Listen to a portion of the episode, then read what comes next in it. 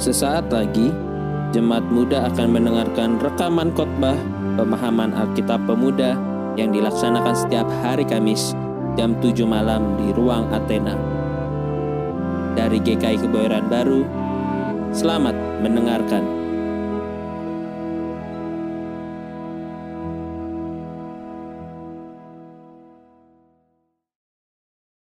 Oh gitu.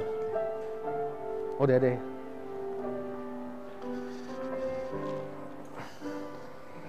Sip. Oke teman-teman, mari kita berdoa sebelum kita membaca dan merenungkan firman Tuhan. Kami meyakini bahwa Tuhan mengenal hati kami, Tuhan mengenal setiap kami, dan sapaan firman Tuhan adalah sapaan yang juga unik kepada setiap kami. Karena itu biarlah ya Allah, kami mohon Roh Kudus Tuhan menuntun setiap hati dan pikiran kami, khususnya ketika kami akan mem-P A-kan, membahas, ber-P A mengenai bagaimana Ismail dan juga Ishak yang lahir dari Sarah dan Hagar, bagaimana agama-agama yang dasarkan pada pengakuan kepada Abraham, e, itu bisa dapat hadir dalam dunia ini dan dapat terus berinteraksi dalam kehidupan hari lepas hari. Ya Allah, kiranya kami dapat e, menghayatinya, kami dapat melihatnya juga dalam interaksi kami dengan sesama kami, di sekitar kami, dalam kehidupan kami sehari-hari sebagai kaum muda. Dan biarlah Tuhan sendiri yang memberikan kekuatan melalui Roh Kudus Tuhan.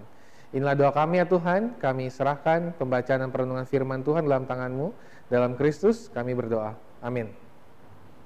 Udah hilang siaran. Tadi ada di sini padahal. Baik, agak gaib ya. Oh ini ya.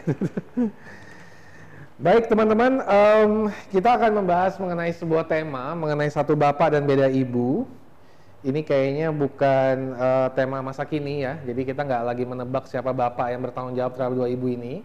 Tapi kita mau coba menggumulkan satu bapak dua beda ibu dari kisahnya. Kisahnya siapa? Kisahnya, uh, ini siapa? Nggak tahu? Oh, nggak tahu. Oke, okay. Ini bapak tua ya. Bapak tua yang namanya Abraham ya. Bapak Abraham. Ini siapa? Ini ibu tua. Ibu tua namanya Ibu Sarah ya. Ini Ini ibu parubaya atau muda atau apapun ini, yang pasti dia lebih muda daripada Sarah. Namanya Ibu Hagar ya. Dan ketiganya ini uh, ternyata adalah satu bagian yang juga cukup penting ternyata dalam kehidupan manusia saat ini. Kenapa demikian? Mari kita coba gumulkan. Kita mulai baca dari Kejadian enam belas dan juga Kejadian dua puluh satu untuk lebih memahami bagaimana kita akan melihat tema ini, satu bapak dan beda ibu. Ya, ada di sini yang satu bapak beda ibu? Punya saudara satu bapak beda ibu ada?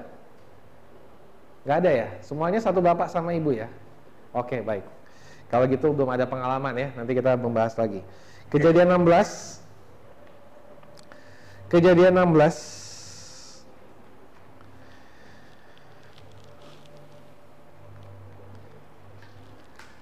Kejadian enam belas itu ayat satu sampai enam belas. Kita akan baca bergantian. Silakan yang laki-laki baca ayat yang ganjil, perempuan baca ayat yang genap. Baik, kita mulai. Laki-laki baca ayat yang ganjil, perempuan baca ayat yang genap. Kita mulai, satu, dua, tiga. Laki-laki ya, ulang ya, kayaknya belum kompak nih. Laki-lakinya nih ya, banyak pergumulan soalnya kayaknya nih. Oke, baik, mungkin di kantor, lagi mikirin pasangan hidup atau apapun itu ya. Oke, satu, dua, tiga. Adapun Sarai, istri Abram itu tidak beranak. Ia mempunyai seorang hamba perempuan, orang Mesir, Hagar namanya.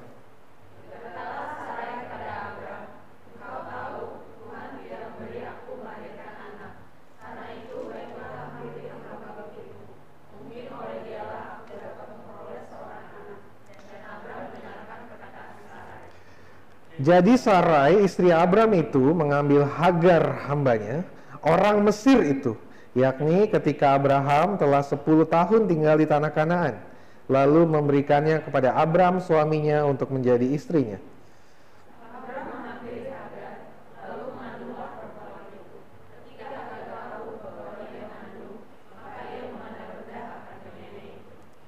Lalu berkatalah Sarai kepada Abram, "Penghinaan yang kuderita ini adalah tanggung jawabmu.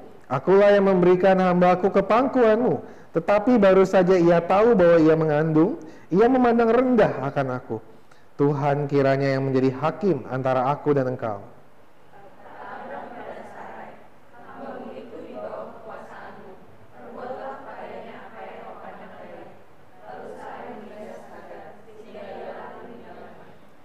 Lalu malaikat Tuhan menjumpainya ke dekat suatu mata air di padang gurun, yakni dekat mata air di jalan ke Syur.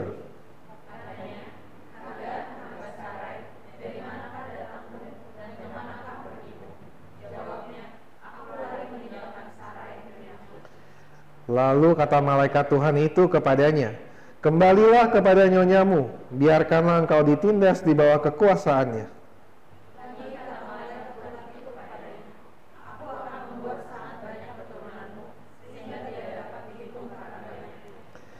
Selanjutnya kata malaikat Tuhan itu kepadanya, "Engkau mengandung dan akan melahirkan seorang anak laki-laki dan akan menamainya Ismail, sebab Tuhan telah mendengar tentang penindasan atasmu itu."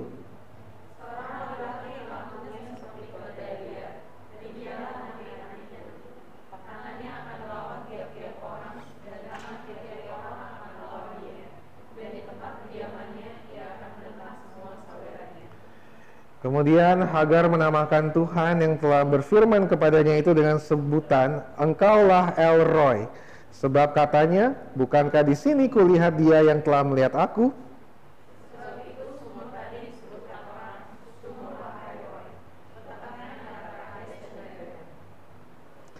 Lalu Hagar melahirkan seorang anak laki-laki bagi Abram, dan Abram menamai anak yang dilahirkan Hagar itu Ismail.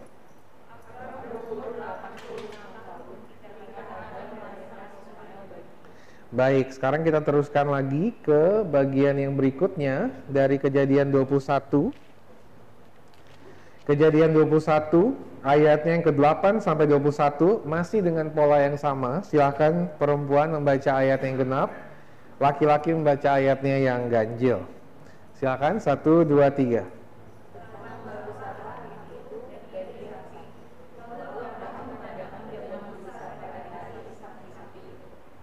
Pada waktu itu Sarah melihat bahwa anak yang dilahirkan Hagar, perempuan Mesir itu bagi Abraham, sedang main dengan Ishak anaknya sendiri.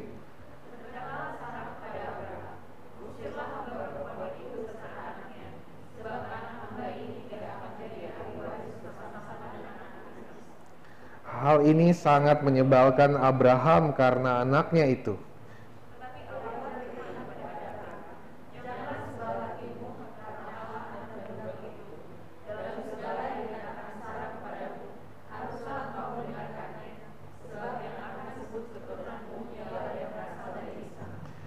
Tapi keturunan dari hambamu itu juga akan kubuat menjadi suatu bangsa, karena ia pun anakmu.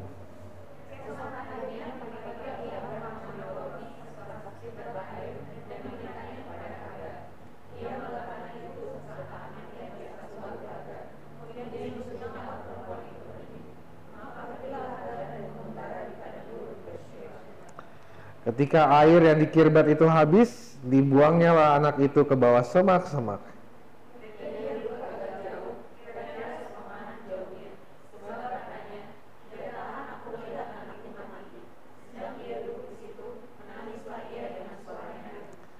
Allah mendengar suara anak itu, lalu malaikat Allah berseru dari langit kepada Hagar. Katanya kepadanya, "Apakah yang kau susahkan, Hagar? Janganlah takut, sebab Allah telah mendengar suara anak itu dari tempat ia berbaring."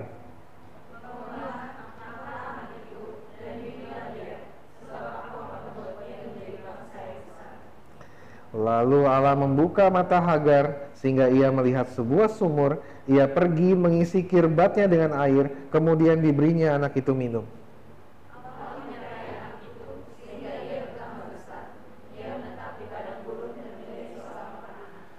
Maka tinggallah ia di padang gurun Paran, dan ibunya mengambil seorang istri baginya dari tanah Mesir.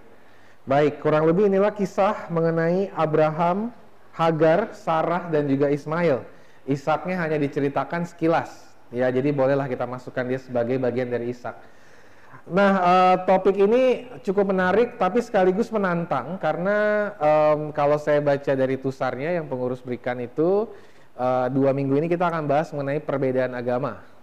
Nah, ini dia yang menantang. Mengapa? Karena saya tidak spesifik waktu belajar teologi itu belajar mengenai studi perbandingan agama. Sebetulnya yang paling enak buat jadi pembicara saat ini adalah Pendeta Bani. Karena Pendeta Bani itu waktu skripsinya bahas Trinitas untuk melihat sudut pandang, Trinitas itu Allah Tritunggal ya, Bapa, Anak, Roh Kudus, dalam melihat sudut pandang perbandingan, perbedaan, atau juga hubungan antar agama. Sebenarnya salah ngundang ya. Ya, Pendeta Bani lagi kemana ya hari ini? Oh, tuker ya, Pendeta Bani ada nggak? Di Sulawesi dia? Makanya saya waktu lagi menggumulkan tema ini mengenai perbandingan agama, mengenai bahas mengenai Ishak, Ismail, dan sebagainya, saya juga cukup bergumul. Tetapi menarik bahwa dalam pergumulan ini, Um, saya menemukan sudut pandang yang berbeda ketika saya mencoba membaca uh, Kejadian enam belas dan Kejadian dua puluh satu. Jadi kita bisa melihat perbedaan ini dari Kejadian enam belas dan Kejadian dua puluh satu. Mengapa? Karena memang harus diakui bahwa bersandingnya Alkitab dan Al-Quran itu adalah persandingan dua kisah paralel yang cukup banyak diceritakan. Satu mengenai Ishak, Ismail, mereka mengakui Ishak. Mereka juga mengakui Ismail. Bedanya adalah yang dikurbankan itu adalah Ismail. Kisah Ishak di Al-Quran itu setelah Ismail mengadakan eh, mau dikurbankan. Jadi setelah Ismail dikurbankan baru Ishak lahir. Itu yang saya baca ya dari dari, dari referensi. Jadi memang um, di Alkitab ada versi mengenai Ishak dan Ismail, tapi di Al-Quran juga ada versi mengenai Ishak dan Ismail. Dan perdebatannya seru teman-teman. Kenapa? Karena di Al-Quran sendiri ternyata perdebatan mengenai siapa yang dikurbankan itu pro kontra. Kenapa pro kontra? Termasuk juga di Kristen mungkin ya bagi beberapa kalangan. Kenapa pro kontra? Karena e, bagi beberapa penafsir Islam lihat Al-Quran itu yang dikurbankan ternyata Ishak, dan itu sudah bertahan tradisinya berat beribu-ribu tahun. Sampai akhirnya di satu titik kemudian berubah tafsirannya menjadi Ismail yang dikorbankan. Jadi ini menjadi sebuah perdebatan sendiri dan agak sulit untuk selesai, tapi paling enggak Islam sudah menemukan jawabannya bahwa Islam saat ini meyakini bahwa Ismail lah yang dikurbankan, digantikan dengan nantinya dengan, ada yang tahu? Kalau di Al-Quran sama kambing. Kalau Ishak kan diganti sama domba, Ismail diganti sama kambing. Jadi memang ini dua kisah paralel yang menarik, tetapi juga eh, sekaligus harus berhati-hati dalam menjawabnya. Kenapa? Karena saya sendiri secara pribadi mendalami Al-Quran itu bukan hal yang mudah. Tafsirannya banyak, apalagi di podcast. Saya kalau salah ngomong nih bisa masuk ke YouTube atau bisa masuk ke media sosial. Beneran, dan nanti besok saya akan dijadikan penista agama dalam seketika. Jadi saya sebaiknya berhati-hati untuk berbicara karena saya takutnya saya salah tafsir. Tapi apapun itu yang terjadi adalah yang mau saya katakan, baik Alkitab maupun Al-Quran memiliki versinya mengenai Ishak dan Ismail. Tetapi mereka juga mengakui Abraham, Ibrahim. Hagar juga mereka akui menjadi Siti Hajar, kalau nggak salah namanya ya. Terus yang Sarah, Siti Sarah kalau nggak salah namanya, saya juga agak lupa-lupa ingat di situ di bagian itu. Tapi yang jelas mereka punya versinya, Alkitab punya versinya. Apakah itu selesai? Nggak selesai. Ada banyak versi cerita baik di Alkitab maupun Al-Quran itu paralel. Dan bukan cuma sekedar paralel, Sodom dan Gomora ada di Alkitab, ada di Al-Quran. Terus kisah Nuh ada di Alkitab, ada di Al-Quran. Apalagi kisah apa yang kalian tahu ada di Alkitab dan Al-Quran tadi disebutkan? Adam Hawa ada di Alkitab, ada di Al-Quran. Ada lagi? Ya? Siapa? Isa ada di Alkitab, Al-Quran. Bedanya yang menarik di Al-Quran, Nabi Isa diceritakan lebih lengkap, khususnya masa kecilnya, karena di Alkitab nggak dituliskan. Al-Quran memuat lebih lengkap kisah uh, Yesus waktu kecil, dan itu memang sebuah uh, diambil dari kisah-kisah yang berkembang. Ketika itu ada banyak cerita mengenai Yesus. Mereka mengambil salah satunya cerita Yesus masa kecil. Nah, tahu ceritanya ya, yang Yesus masih kecil dia menghidupkan burung kalau nggak salah ya, atau apa itu, dia bisa berbicara juga. Itu kalau nggak salah ceritanya seperti itu. Ada lagi kisah yang paralel, kematian Yesus ada, ada tapi beda versi. Di Al-Quran kalau saya tidak salah, dia Yesus diubah mukanya, Yudas uh, Iskariot disamarkan mukanya menjadi seperti Yesus, sehingga disalibkan di atas kayu salib itu adalah Yudas Iskariot. Yesusnya kemana? Diselamatkan oleh Allah, karena dia Nabi Allah yang terpilih, gitu. Ada kedatangan Yesus juga, Nabi Isa ya, di akhir zaman, ya. Tapi didahului sama Imam Mahdi, kalau menurut Al-Quran, gitu ya. Ini saya bicara ini harus sangat hati-hati ya, saya takut salah salah mengajarkan. Kalau salah mengajarkan, pendeta pula kan nanti di, di Twitter atau di Instagram atau di Facebook rame, besok G K I disorot. Tapi apapun itu, itulah kenyataannya, bahwa Alkitab dan Al-Quran itu memiliki uh, kisah yang paralel, tapi juga sekaligus kisah yang berbeda, tapi juga sekaligus kisah yang sama-sama saling melengkapi sebetulnya. Ya, walaupun berbeda versi juga ya. Karena itu, uh, ketika berbicara mengenai Ishak dan Ismail, maka sangat tepat ketika kita mengatakan bahwa Alkitab dan Al-Quran, Islam dan Kristen yang mendasari uh, agamanya dari kitab ini, kitab Alkitab maupun kitab suci Al-Quran, kedua-duanya adalah agama Abrahamik, Abra, Abrahamaik gitu ya, di luar dari juga Yahudi. Maka urutan ini adalah urutan yang paling tepat sebetulnya. Agama yang paling tua adalah Yudaisme atau Yahudi.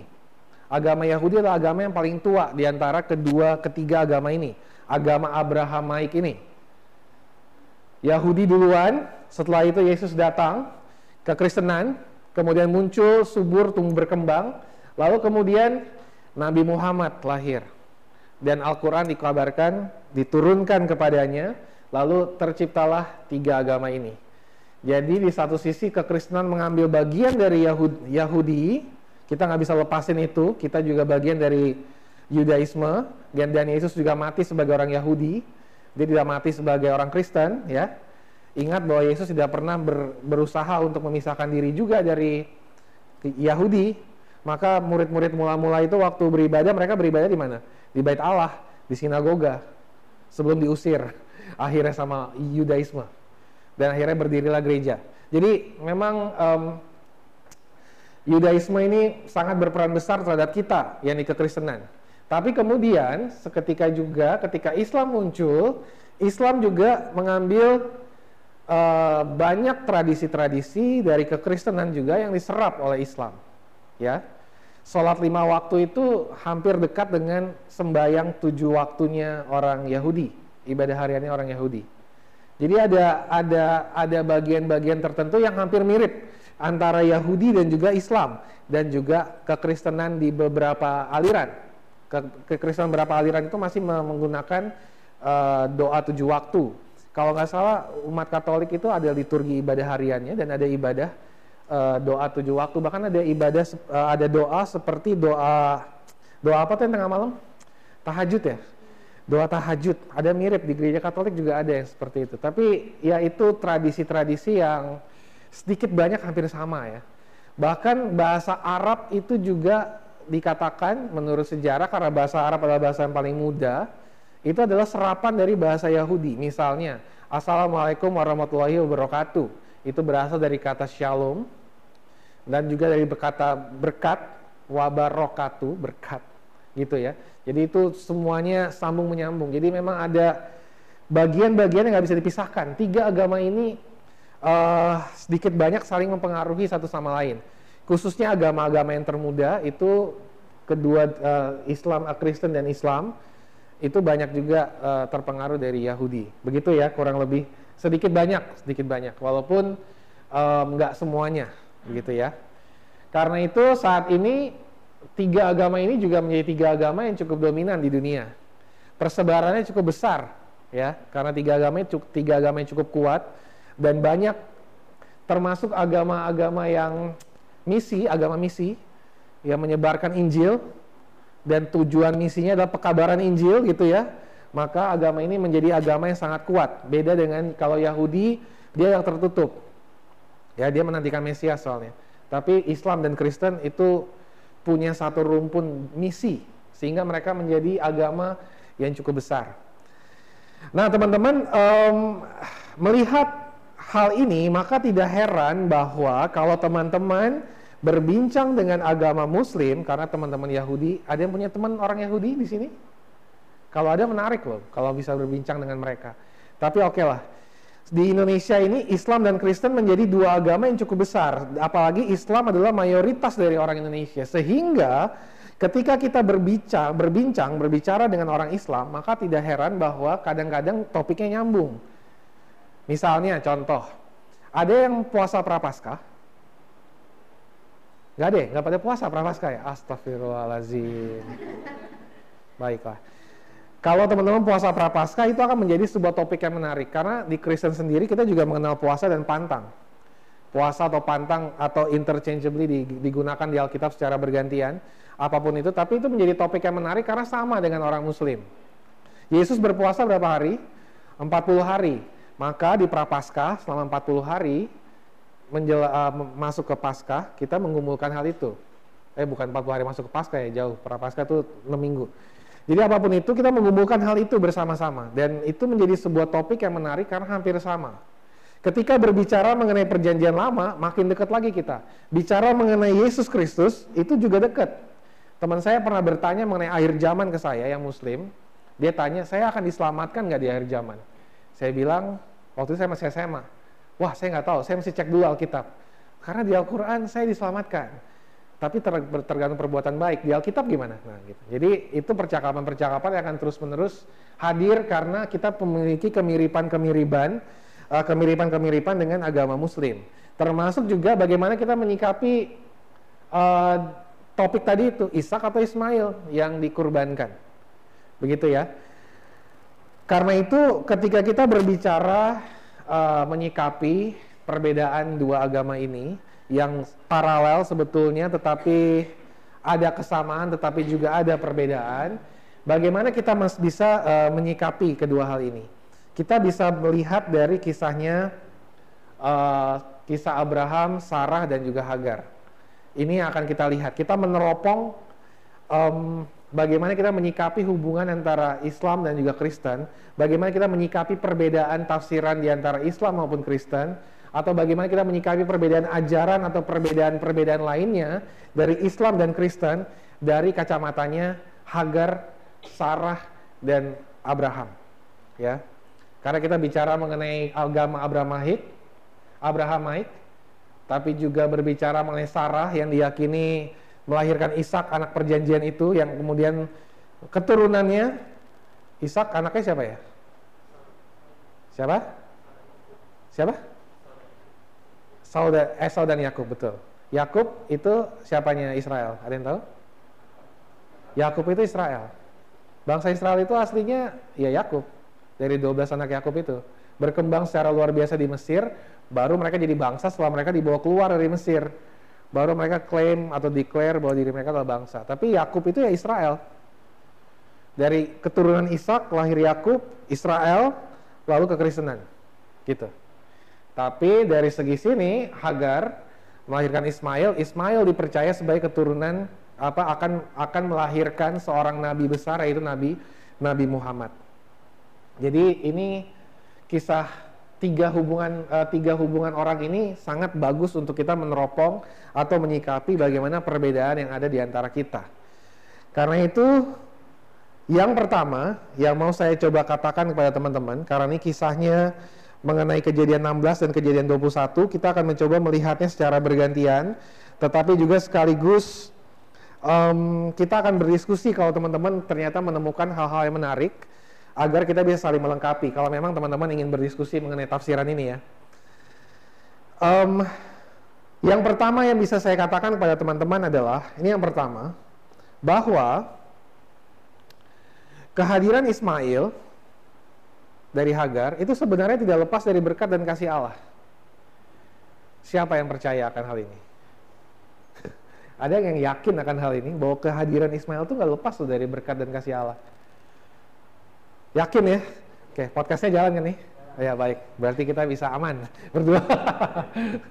Baik, yakin, sip. Ada lagi yang yakin? Siapa yang yakin bahwa kehadiran Ismail itu gak lepas dari berkat dan kasih Allah? Ada yang yakin lagi yang lain? Ada yang ngangguk-ngangguk, ada yang bingung, takut disalahin. Gak apa-apa ya, jangan takut ya di sini ya, kita ber-P A ya. Jadi sama-sama belajar gitu. Uh, Oke, okay. Kehadiran Ismail tidak lepas dari berkat dan kasih Allah. Apa maksudnya? Teman-teman, mari kita perhatikan kisah ini. Saya akan mulai dari uh, mulai dari munculnya dulu. Uh, penyebab kenapa akhirnya Ismail harus lahir. Kenapa Ismail harus lahir? Ada yang tahu? Jawabannya dari Kejadian enam belas. Ada yang tahu? Itu ada di ayat dua. Dikatakan di sana apa itu? Kejadian enam belas ayat dua dikatakan di sana apa? Karena karena Sarah itu tidak dapat memberikan anak. Jadi kisah ini lahir e, muncul setelah perjanjian Allah dengan Abram bahwa Allah akan memberikan janji tentang keturunannya. Lalu seketika Sarah mendapati dirinya di usia yang sudah sangat tua e, bahwa dia tidak bisa memberikan anak kepada Abraham. Maka ketika di ayat dua dikatakan Sarah mengatakan, hampiri hambaku itu, mungkin oleh dialah aku dapat memperoleh seorang anak. Perhatikan kalimat ini. Kalimat ini mengatakan, mungkin oleh dialah aku dapat memperoleh anak. Ada yang janggal nggak dari situ? Mungkin oleh dialah aku mendapat anak. Apa yang janggal dari kalimat ini? Ada yang janggal atau uh, ada yang bisa dijelaskan dari kalimat ini? Apa yang bisa kita jelaskan dari kalimat ini? Bahwa bahwa saya dari tadi ini ya melihat pada pada hening gitu ya, kayak tipe spiritualitasnya askese kali ya, yang melihat ke dalam gitu pada hening banget itu ya. Atau kontemplatif gitu ya, mungkin kita P A-nya harus sambil tidotese gitu, mungkin lebih, lebih kuat. Enggak, tapi paling enggak perhatikan ini. Mungkin oleh dialah aku dapat memperoleh anak. Ini adalah sebuah pernyataan bahwa Sarah, ketika Hagar melahirkan anak, anak itu akan menjadi anak Sarah dan Abraham. Dan itu adalah hukum Mesopotamia. Tempat di mana Sarah dan Abraham uh, hadir di tanah Kanaan. Bahwa ada sebuah hukum di tanah daratan Mesopotamia ketika itu, bahwa ketika seorang tidak dapat mendapat memiliki anak, dia boleh mengambil hambanya, dan ini legal, ini sah, karena hukum Mesopot Mesopotamia memperbolehkan hal itu. Dia boleh mengambil hambanya, menikahkan dengan suami, menikahkan atau mengawinkan ya, mengawinkan dengan suaminya, beda kan nikah sama kawin ya, mengawinkan dengan suaminya, lalu kemudian anaknya itu akan menjadi anak bersama, gitu. Maka apa yang dilakukan oleh Sarah itu sebetulnya adalah sebuah tindakan yang tidak menyalahi aturan atau hukum apapun sebetulnya. Karena dia melakukan apa yang menjadi kewajibannya. Ketika mereka menjadi seorang sepasang suami istri, maka mereka harus mempunyai keturunan. Kalau si istri tidak bisa memberikan keturunan, istri berhak mencari hamba, memberikan kepada suaminya agar melalui hamba itu mereka berdua dapat keturunan. Paham ya? Jadi hamba itu di jajaran struktur masyarakat benar-benar jadi hamba, benar-benar jadi budak. Paham ya? Harus benar-benar siap di uh, disuruh ngapa-ngapain, suruh melakukan apapun gitu. Termasuk dalamnya memberikan keturunan kepada tuannya. Gitu ya. Jadi apa yang dilakukan oleh Sarah itu sebetulnya nggak menyalahi aturan apapun atau norma apapun atau hal apapun dari uh, peraturan di masa itu. Tetapi kemudian yang berikutnya, teman-teman, ketika Ismail apa Sarah uh, apa Hagar sudah mulai mengandung, Sarah kemudian apa yang terjadi? Sarah marah karena Hagar seolah-olah merendahkan dia. Dan ketika Sarah marah, Hagar merendahkan dia, Sarah kemudian mulai menindas si Hagar. Ini Sarah kadang-kadang keterlaluan juga ya. Sarah mulai, ada yang namanya Sarah di sini. Tukang tukang tukang penindas ya. Oh enggak, bercanda. Pokoknya teman-teman, ketika Hagar mengandung, Sarah kemudian merasa dilecehkan karena si Hagar ini mulai merasa dirinya lebih hebat dari tuannya. Sarah kemudian mulai menindas Hagar. Dan penindasan itu menyebabkan Hagar mati. Dan perhatikan apa yang Tuhan lakukan. Tuhan tidak meninggalkan Hagar. Tuhan utus malaikat dalam pelarian Hagar itu yang kemungkinan akan lari kembali ke Mesir karena dia budak Mesir, gitu kabarnya.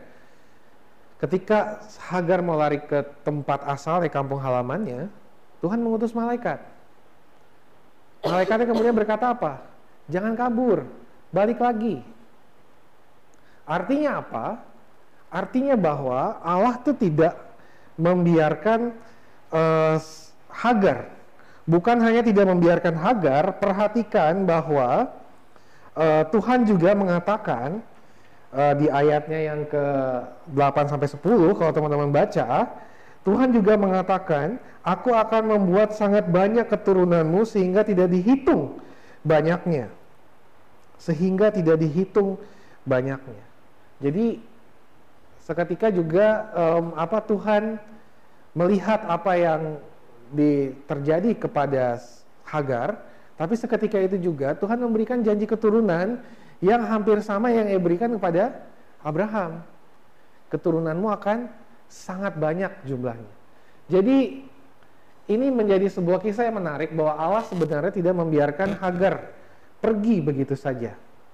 Bahkan kalau teman-teman baca di Kejadian enam belas dan Kejadian dua puluh satu, Allah bahkan memberkati Ismail bahwa dia akan menjadi semua bangsa yang besar. Bahkan di Kejadian dua puluh satu ayat delapan belas dan dua puluh dikatakan, aku akan menyertai engkau. Tuhan menyertai Ismail. Ini sebuah kisah yang menurut saya kalau kita baca dari uh, pemahaman apa ya pemahamannya pemahamannya lebih lebih telanjang begitu, telanjang dalam tanda kutip ya, telanjang dalam arti kita nggak melihat siapa protagonis, antagonis, dan lain sebagainya. Kita melihat cerita ini berbicara apa adanya, maka sebetulnya teman-teman, kita akan melihat bahwa kelahiran Ismail itu sebetulnya kelahiran yang juga dalam satu sisi itu nggak lepas dari kasih Allah juga.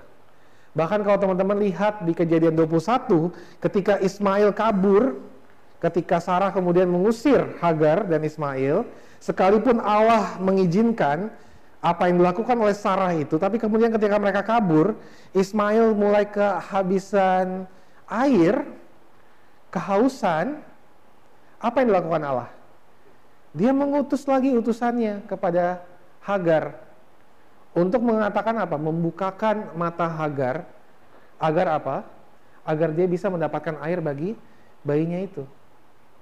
Jadi terlepas dari akan menjadi seperti apa bangsanya nanti, ya, karena apa yang dilakukan oleh Hagar di masa lalu itu, tetapi kisah ini ingin mengatakan bahwa kelahiran, kehadiran Ismail itu adalah kehadiran yang gak lepas dari kasih dan juga berkat Allah, gitu ya.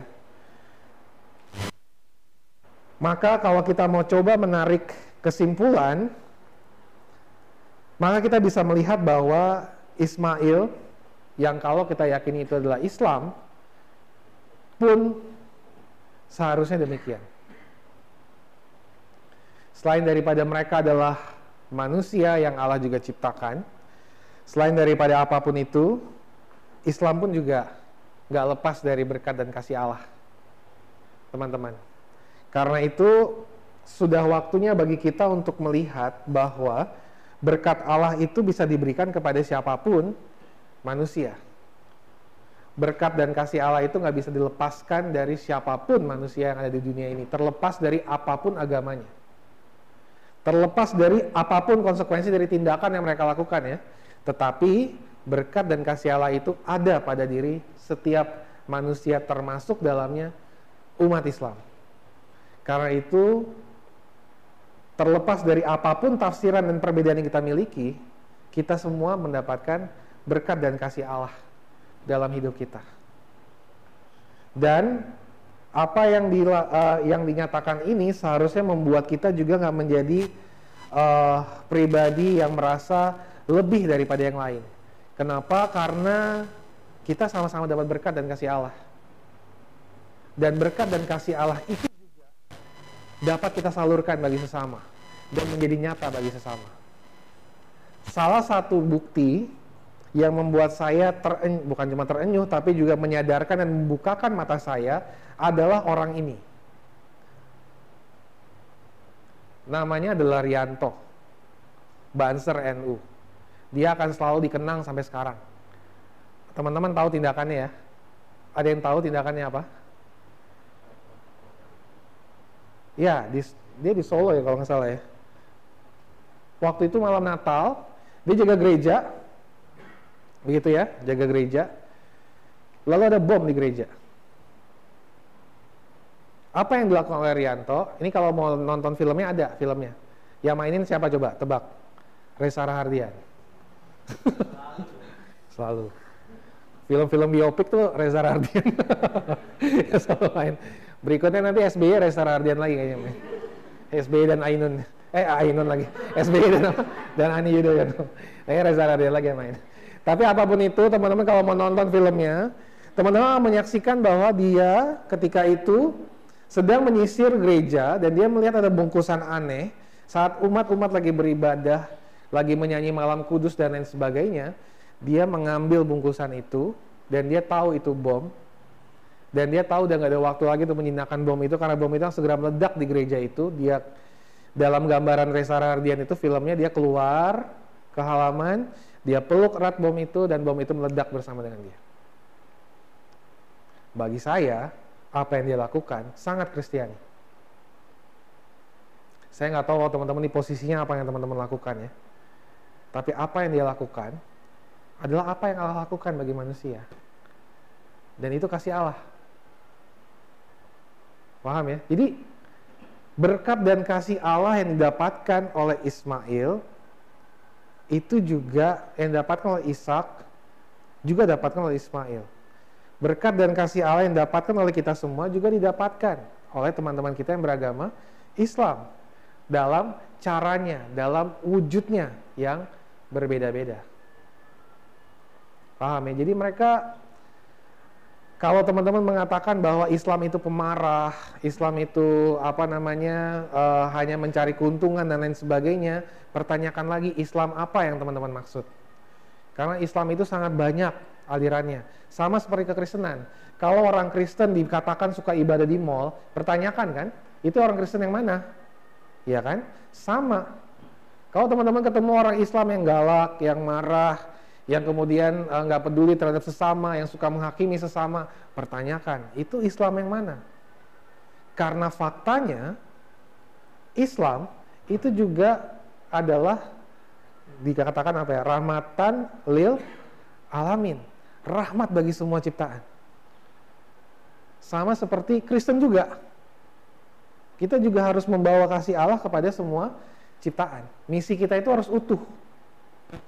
Gitu ya. Jadi apa yang dilakukan, apa yang yang yang dijalankan ini bagi saya ketika saya membaca kisah Ismail dan Hagar itu adalah sebuah wujud dari bagaimana Allah itu juga memberikan berkat dan kasih yang sama kepada siapapun manusia di dunia ini. Tapi juga sekaligus kita bisa melakukan, menjadi berkat dan membagikan kasih yang sama kepada siapapun orang di dunia ini. Bahkan boleh saya katakan bahwa di Indonesia, orang-orang yang paling sering melakukan advokasi kepada kaum minoritas itu adalah orang Muslim. Muslim, tapi Muslim yang mana? Ya Muslim yang seperti Rianto ini. Gitu. Sampai di, tadi saya baca, sampai ada yang dihina, dicacimaki, dibilang penista agama, dan lain sebagainya. Itu Muslim juga.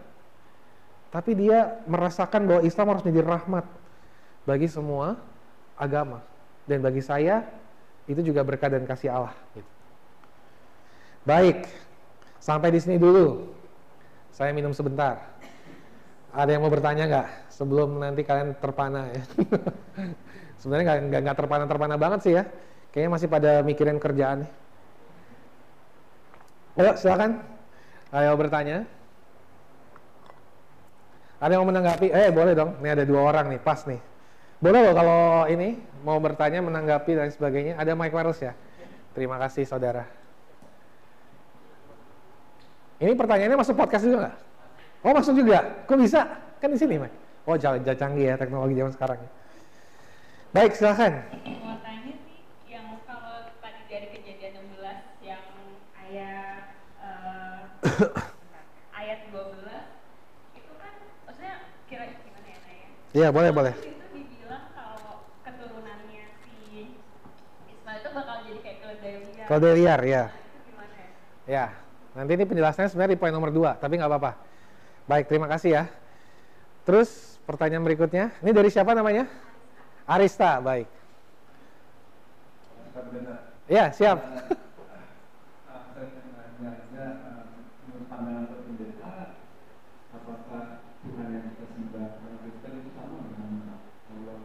Wah, tambah menarik lagi pertanyaannya. Harusnya pendeta Bani yang diundang sini. Itu studi perbandingan agama soalnya. Itu menarik, menarik, menarik, menarik. Ada lagi pertanyaan? Oh ya, baik. Tiga pertanyaan ya. Tiga pertanyaan pertama sesi satu. Baik, silakan.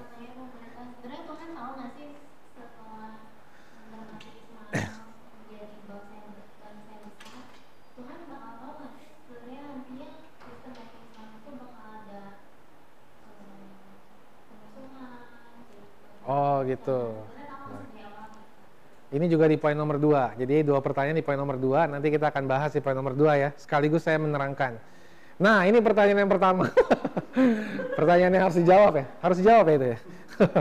Sebenarnya Tuhannya orang Kristen atau orang Islam sama atau enggak?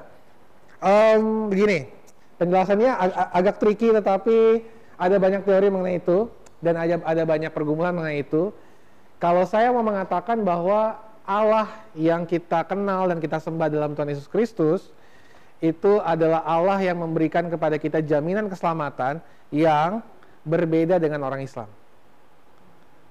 Paham ya? Tetapi Allah satu sisi orang Islam ya, itu juga memberikan sebuah jaminan keselamatan yang juga berbeda dengan yang dimiliki oleh orang Kristen. Jadi pertanyaan sama atau enggak? Sama atau enggak? Orang Kristen, orang Islam, orang orang Buddha. Boleh. Podcastnya kurang kurang oh ke, ke, kecepatan. Kecepatan kenapa? Oh mau namain, boleh silakan.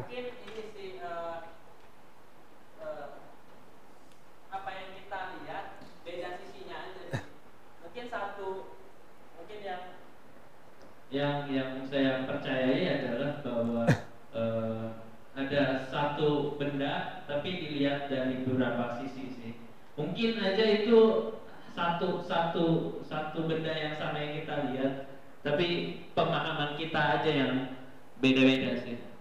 Itu kalau menurut saya sih. Terima kasih. Tetapi jawaban itu juga tricky karena bisa jadi kalau kita menyamakan ah, sorry sorry nggak apa-apa ngomong-ngomongin aja. Kalau kita menyamakan Allah orang Kristen, Allah orang Islam, Allah orang Buddha dan lain sebagainya, walaupun kita melihat dari berbagai sisi, maka kita juga seharusnya melihat jaminan keselamatan yang hampir sama. Sehingga ketika kita menyamakan itu, kita juga harus hati-hati. Kalau bagi saya pribadi, gambaran Allah itu adalah Allah yang universal, ya bagi saya pribadi. Kemudian dari Allah yang universal ini, saya kenal Dia sebagai Bapa dalam diri Tuhan Yesus Kristus. Tetapi di sisi lain, Allah yang universal ini, Allah yang enggak, yang masih misteri ini, ya, Allah yang masih misteri ini, disembah juga oleh orang Muslim dengan cara yang berbeda, tetapi pemahaman dengan pemahaman yang berbeda juga, paham ya? Orang Muslim nggak pernah mengakui bahwa Yesus Kristus itu, nggak pernah mengakui Allah sebagai Bapa, nggak pernah mengakui Yesus Kristus sebagai jalan keselamatan dan hidup. Orang Buddha apalagi, tujuan ultimate goal mereka bukan mencapai sorga, tapi nirwana. Sehingga kalau ditanyakan mau masuk surga apa enggak, jawabannya enggak. Karena yang saya incar adalah nirwana. Gitu. Sehingga cara kita melihat uh, Allah yang universal ini, yang masih misteri ini, bagi saya secara pribadi, saya melihatnya dia menaungi semua yang agama-agama ini, semua umat manusia, termasuk semua agama. Tetapi di lain sisi, saya juga melihat agama-agama ini memiliki cara pandangnya yang berbeda terhadap Allah yang universal ini. Sehingga saya boleh katakan bahwa Allah yang saya sembah itu berbeda dengan Allah yang orang Islam sembah. Paham ya? Karena kita punya sisi yang berbeda, bukan cuma sisi, sisi yang berbeda, tapi juga kita punya sudut pandang yang berbeda untuk melihat siapa Allah ini gitu. Termasuk juga orang Kristen, orang Buddha, apalagi orang aliran kepercayaan yang semesta, atau orang Hindu misalnya yang meyakini tiga dewa dan lain sebagainya gitu. Jadi walaupun orang Hindu mengatakan bahwa kita percaya kepada satu yang uh, kuasa dan lain sebagainya, tapi juga di sisi lain ada teori dari, dari teori perbandingan agama mengatakan bahwa ya orang Hindu sendiri pun sebetulnya meyakini tiga dewa gitu, politeistik sebetulnya begitu.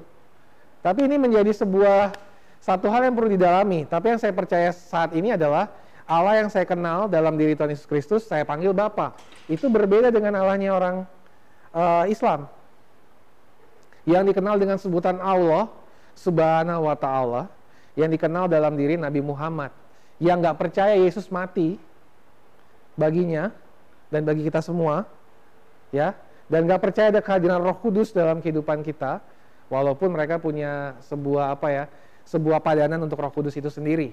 Tetapi berbeda, berbeda lagi dengan orang Hindu, orang Buddha yang memiliki cara pandangnya sendiri untuk melihat Allah yang besar ini, gitu. Tapi yang saya yakini adalah kita semua itu, Allah yang saya sembah itu adalah Allah yang juga menaungi semua umat manusia di dunia ini, gitu. Jadi agak tricky sih sebenarnya. Jawaban saya kurang lebih berbeda. Allah orang Kristen, Allah orang Islam, termasuk Allah orang Hindu dan Allah, Allah orang Buddha.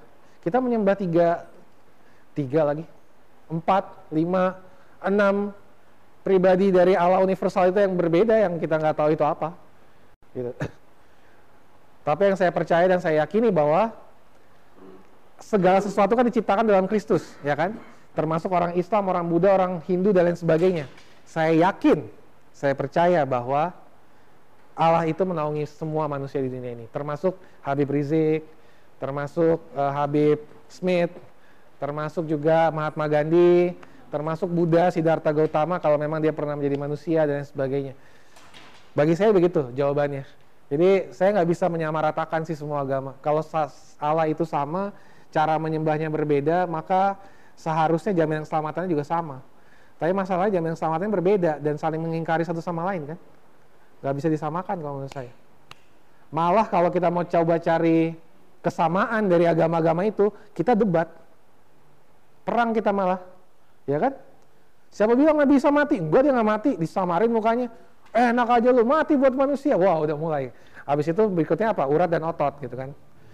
Yerusalem itu punya kami. Enggak punya kami. Loh, di sini tempatnya apa ya? Uh, apa tempat Bait Allah itu sekarang berubah jadi masjid kan? Si tempatnya apa pewayan Allah. Di sini enggak, di sini tempatnya Bait Allah. Lah, udah mulai, mulai seru berantem. Karena semakin kita mencoba untuk uh, menyamakan agama, semakin kita akan menemukan banyak perdebatan. Dan itu usaha yang cukup sulit, kecuali kita membandingkannya, ya. Per, jadi studi perbandingan agama itu bukan untuk menyamakan agama-agama ini, bukan, tapi untuk memperbandingkan agama-agama ini, gitu. Kalau menurut saya sih begitu. Tetapi itu kenapa saya nggak kehilangan, nggak, saya meyakini banget akan berkat dan kasih Allah ini, karena Pak Rianto ini yang meninggal ini ada dalam Kristus juga. Kalau kita percaya segala sesuatu diciptakan dalam Kristus, maka termasuk Pak Rianto ini, dia lahir juga dalam Kristus, ciptakan dalam Kristus. Maka berkat dan kasih Allah itu yang nggak akan pergi dari mana-mana. Tapi apa yang saya yakini ini akan dengan mudah dibantah oleh orang agama lain. Ya nggak kayak gitu, pemahaman kami nggak seperti itu dan sebagainya gitu. Ya serunya begitu sih. Kalau studi perbandingan agama itu. Ini harusnya Bani yang dipanggil sini ya. Saya masih merasa salah, masih bersalah. Nanti Bani dengar podcast saya langsung, kau ngomong apa sih? Tapi oke, okay, ini pertanyaan nomor dua dan tiga, satu dan tiga, nanti kita akan bahas sih soal nomor dua ya. Oke, okay, kira-kira begitu Pak, bagaimana? Anda setuju juga? Oh baik kalau gitu. Ya. Bagaimana kalau saya katakan bisa jadi semuanya benar?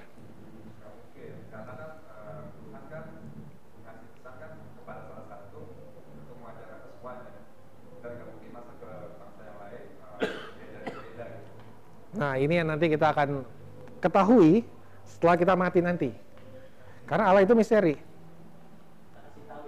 Ntar, ntar saya kasih tahu, kasih tahu ya. Ntar kalau dia meninggal kasih tahu ya. Tolong hampiri saya kasih tahu. Karena Allah itu misteri teman-teman. Semakin Anda mencoba memahami Allah, semakin Anda gak akan pernah paham Allah itu seperti apa.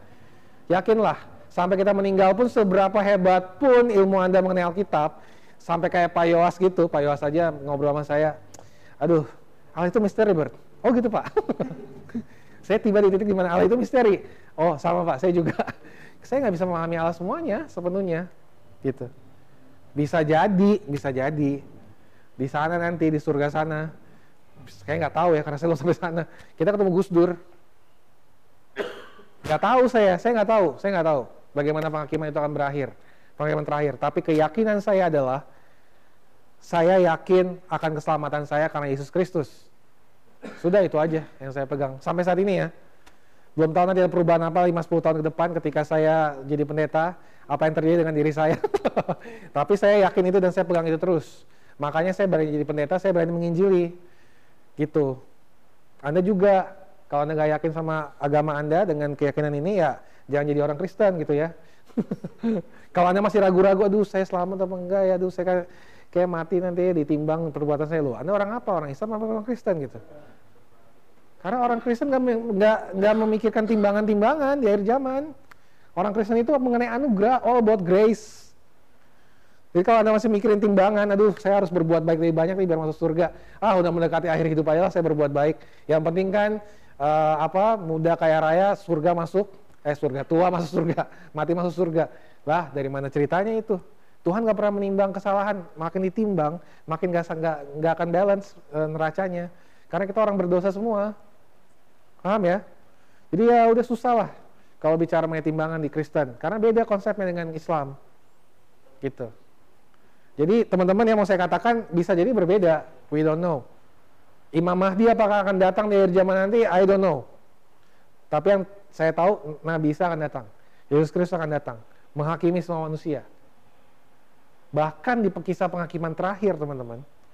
Matius dua puluh lima, kalau kalian baca, adakah kalian menemukan mengenai kepercayaan kepada Kristus itu? Ada nggak? Ada ya. Tapi melalui sesama. Kapankah aku tahu aku melayani Engkau, Tuhanku? Saat engkau mengunjungi saudaraku yang paling hina itu. Engkau sudah melayani aku. Wah, ini lebih menarik lagi. Lagi nggak bicara e, mengenai sekedar agama di situ, tapi bicara mengenai sesama. Lalu pertanyaannya bagaimana dengan Rianto? Iya kan? Masalahnya adalah teman-teman, Tuhan jadiin kita itu saksi bukan hakim. Paham ya? Ketika Anda berubah menjadi hakim, Anda sedang mengambil perannya Tuhan Yesus. Anda itu saksi, ya jadilah saksi yang benar, yang baik. Kalau saksi di pengadilan ngapain tugasnya? Yang ngomong bersaksi, apakah ada saksi menjatuhkan vonis? Anda masuk surga, Anda masuk neraka, Anda dihukum lima belas tahun penjara, Anda di surga lima menit, ke neraka sepuluh menit, nanti balik lagi. Nggak ada nggak? Nggak ada di antara kita yang bisa kayak gitu kan? Kalau jadi saksi, ya sudah bersaksilah gitu. Nggak perlu jadi hakim. Kalau jadi hakim nanti jadi Kristen hakim lama-lama ya. Tambah belakangnya hakim gitu, saudara Kristen hakim. Jadi saksi aja udah, terlepas dia akan men, uh, akan seperti apa di sana itu kita nggak tahu, karena Allah itu misteri. Itu misteri Allah yang kalau bagi saya nggak bisa dimutlakan. Kalau sampai dimutlakan kita menggantikan Allah. Jadi kita mulai menebak-nebak nih ya. Nih nggak nggak nggak nggak bener nih orang nih, suka ngerokok, suka minum, ah nih pasti masuk neraka. Nih. Loh, serius ketika kita memutlakan nih, ketika kita memutlakan, memutlakan Allah misteri itu, gue udah tahu nih pikiran Allah kayak gimana nih. Ah nih orang nih Yakub nggak bener nih, udah nih kalau lagi di gereja kerjanya cuma ngurusin itu doang, kagak pernah ibadah, nggak pernah doa, lah, parah nih orang masuk neraka. Itu kayak gitu ya? Oh ya pasti, nggak nggak, gue gue nggak tahu sih Yakub kayak gimana di sini. Gue cuma kasih contoh doang gitu. Tapi yang pasti kalau kita mulai kayak gitu, kita tuh mulai memutlakan jadi hakim, paham nggak? Kita nggak lagi ngambil posisi kayak jadi saksi. Itu kenapa banyak orang Kristen itu kerjanya cuma menghakimi orang terus, nggak mau turun ke lapangan. Loh iya, nggak mau turun ke lapangan, nggak mau nggak mau ambil ambil apa ambil peran di masyarakat. Pengennya apa? Berlindung di balik agama, ibadah dan lain sebagainya, merasa dia dapat surga dan lain sebagainya. Padahal Allah tuh pengen kita lebih daripada itu gitu. Karena kita terlalu sibuk dengan saya akan selamat kalau saya ikut persekutuan dan lain sebagainya. Loh, Anda tahu dari mana gitu? Karena we live by grace gitu. Nggak ada seorang pun yang layak masuk surga sebenarnya. Karena kematian Kristuslah kita layak. Gitu. Itu yang kita yakini kan, jaminan keselamatan. Ya, itu udah setengah sembilan, nanti kepanjangan. Tapi biarlah jadi bagian dari pergumulan kita bersama. Yang pasti saya cuma mau katakan, jangan ambil peran hakim, ambillah peran saksi. Dan jadilah saksi yang baik, sebaik-baiknya. Jangan jadi hakim yang baik sebaik-baiknya, karena itu perannya Tuhan Yesus. Oke? Saya rasa kita setuju, sepakat. Mau ketok? Ini P M J, ini P M J ya? Baik, saya minum lagi, supaya lanjut yang kedua. Nah sekarang mas yang jadi masalah, apakah Tuhan tahu akan seperti apa nasib Ismail? Menurut Alkitab ya, bahaya bangsanya ditakdirkan seperti itu. Kenapa bisa seperti itu? Jawabannya dari yang kedua, karena Sarah dan Hagar. Kenapa bisa Ismail jadi bangsanya seperti itu? Dinubuatkan seperti keldai liar, kemudian dia akan merampok dan sebagainya. Ya karena sikap Sarah dan Hagar. Kenapa sikap Sarah dan Hagar? Sikap Hagar yang merasa lebih baik dari Sarah, kemudian merendahkan tuannya. Itu sesuatu tindakan yang nggak boleh sebetulnya. Ya, apalagi dia hamba, fungsinya saat itu statusnya. Dia kemudian merasa lebih baik dari Sarah, ini menjadi sumber konflik nih. Tetapi kemudian Sarah meresponnya juga dengan cara yang uh, begitu luar biasa. Sarah jadi menindas Hagar.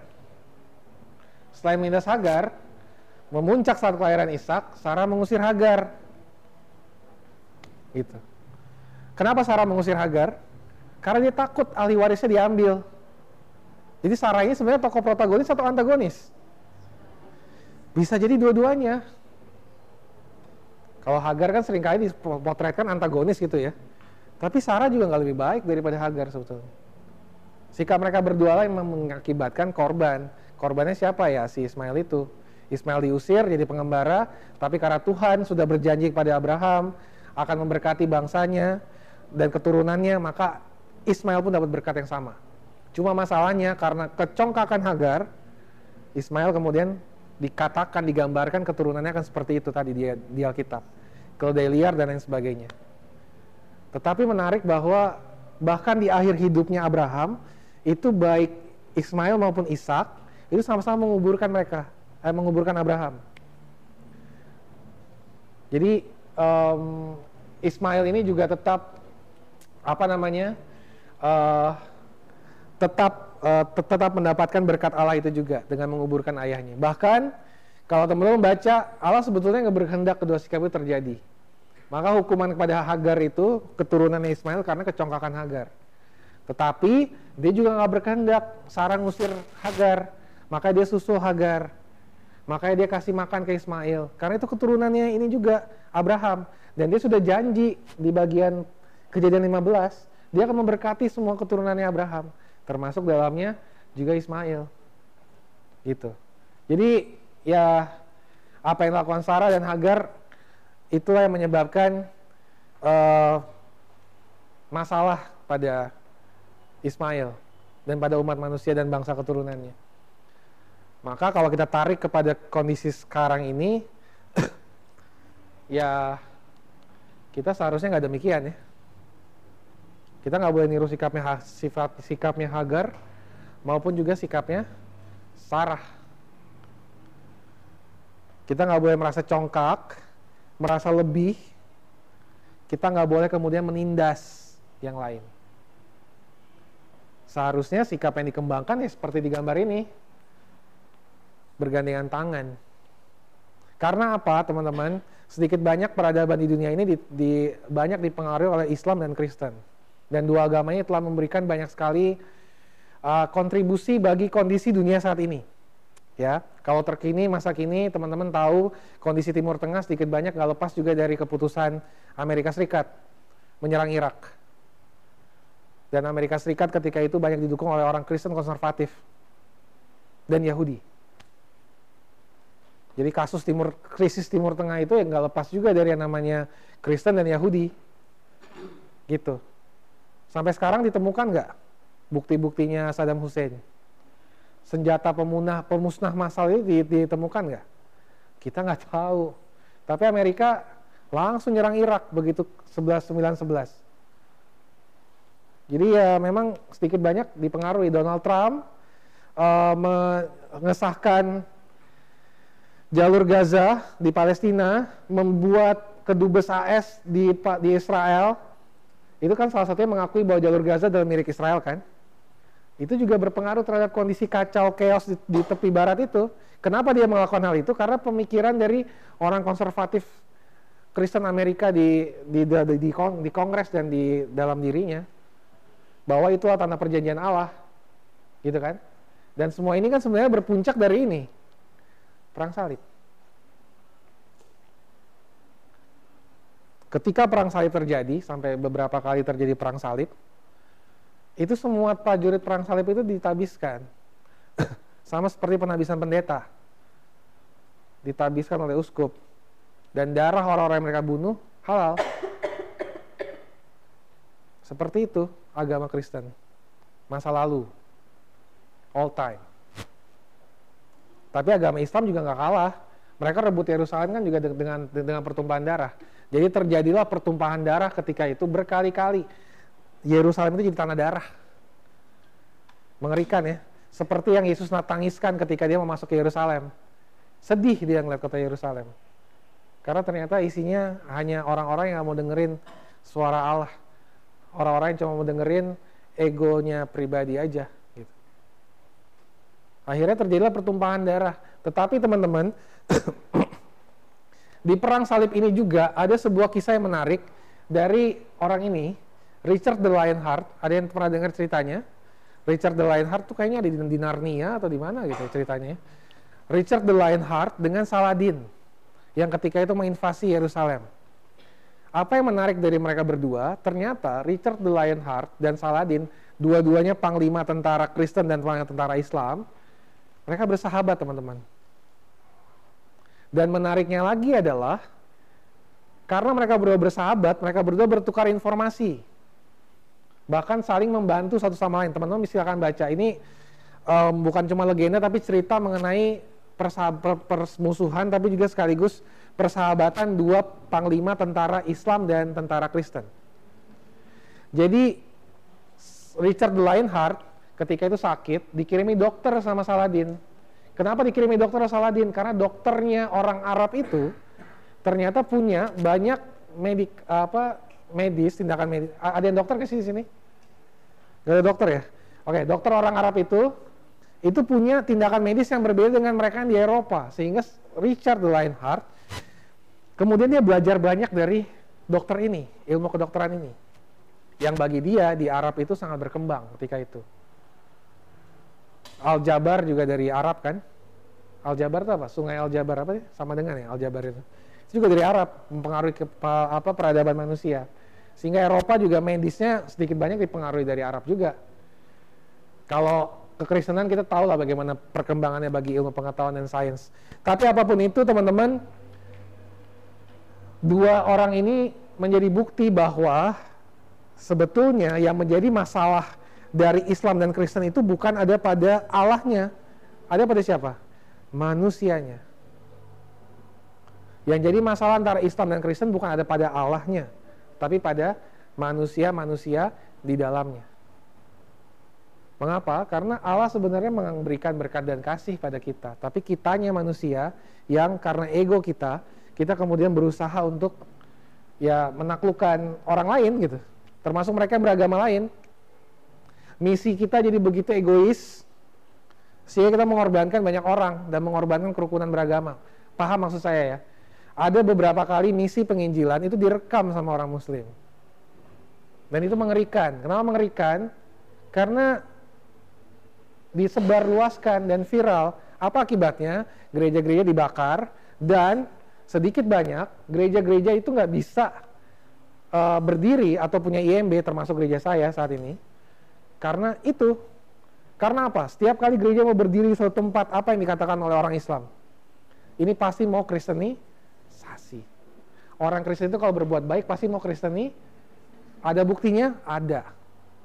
Ada orang yang kemudian membagikan flyer di di apa Car Free Day, bilangnya sih gerakan kebangsaan. Begitu dibuka flyernya, maukah engkau terima Yesus sebagai Tuhan dan Juru Selamat secara pribadi? Akhirnya apa? Direkam, dimasukin. Muncul lagi nggak gejolak yang lama? Muncul lagi. Jadi kalau orang Kristen sekarang susah ngurus izin gereja, ya akui aja itu salah kita juga.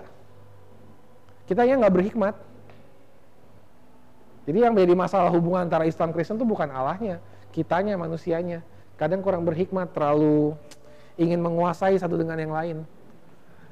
Tindakan ingin mendominasi dan menguasai itulah yang menyebabkan perang salib terjadi. Tindakan itulah yang menyebabkan kerusakan hubungan antar umat beragama saat ini. Alasan ingin menguasai Jakarta, maka dibuatlah hoax yang banyak, dinistakanlah satu orang karena penistaan agama, tapi juga sebaliknya. Di kota Injil sana, di Manokwari, orang Islam bebas nggak mendirikan masjid? Nggak bebas juga. Kenapa? Karena takut islamisasi. Sama juga. Jadi paham ya, ini agama ini uh, orang-orangnya sendiri yang memainkan peran yang membahayakan hubungan antar umat beragama. Gitu. Jadi bukan masalah tafsiran, masalah Allahnya, ya masalah tafsiran iya, tapi juga bukan masalah Allahnya, tapi masalah manusia-manusianya. Termasuk Sarah dan Hagar. Dia menciptakan kekacauan juga dalam hidupnya Ismail. Mereka berdua. Gitu. Ya, dan semoga kita nggak kayak gitu, gitu. Jadi orang Kristen tuh... jadi batuk saya. Saya minum lagi ya. Jadi orang Kristen tuh jadi orang Kristen lah yang... mau bersikap merangkul sesama. Jadi orang Kristen yang mau bersikap... Allah itu kan kasih. Apakah kasihnya yang terbatas pada orang Kristen aja? Enggak kan? Ya tunjukkan aja kasih itu kepada sesamamu. Jadilah saksi yang baik. Gitu. Menyambung pertanyaan yang tadi ya, saat mengenai saksi, bukan hakim. Jadilah saksi yang baik dalam hidupmu. Sehingga orang bisa merasakan kasih Allah itu hadir. Jangan terlalu sibuk untuk men- ingin mendominasi Indonesia, ingin mendominasi apa dunia. Uh, pekabaran ini itu harus ke seluruh dunia, maka seluruh dunia ini harus menjadi Kristen dulu dan sebagainya. Wait, keselamatan itu punya siapa? Allah atau kita? Ada yang bisa jawab? Roh Kudus, uh, orang bisa terima Kristus itu karena siapa? Allah atau kita?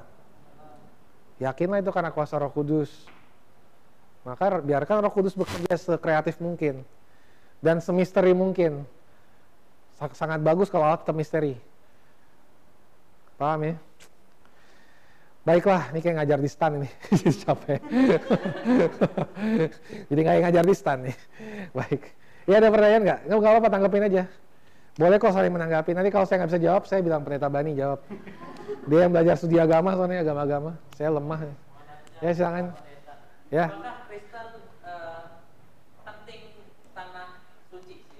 Wah, menarik sekali nih pertanyaannya. Iya, soalnya uh, Yahudi, Yahudi sangat sangat percaya bahwa tanah Kanaan itu harus direbut. Yeah. Islam pun juga dengan Palestina juga menyatakan bahwa itu punya kejadian. Nah, kita yang di tengah-tengah ini jadi merasa itu perlu nggak sih ada gitu. Terima kasih. Terima kasih. Mari kita buka Wahyu. Langsung aja ke Wahyu ya. Biar selesai ya. Mari kita buka Wahyu. Wahyu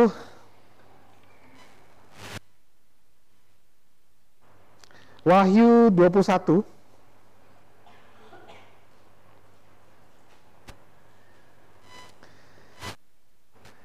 Ayat sembilan sampai sepuluh. Wahyu dua puluh satu ayat sembilan sampai sepuluh.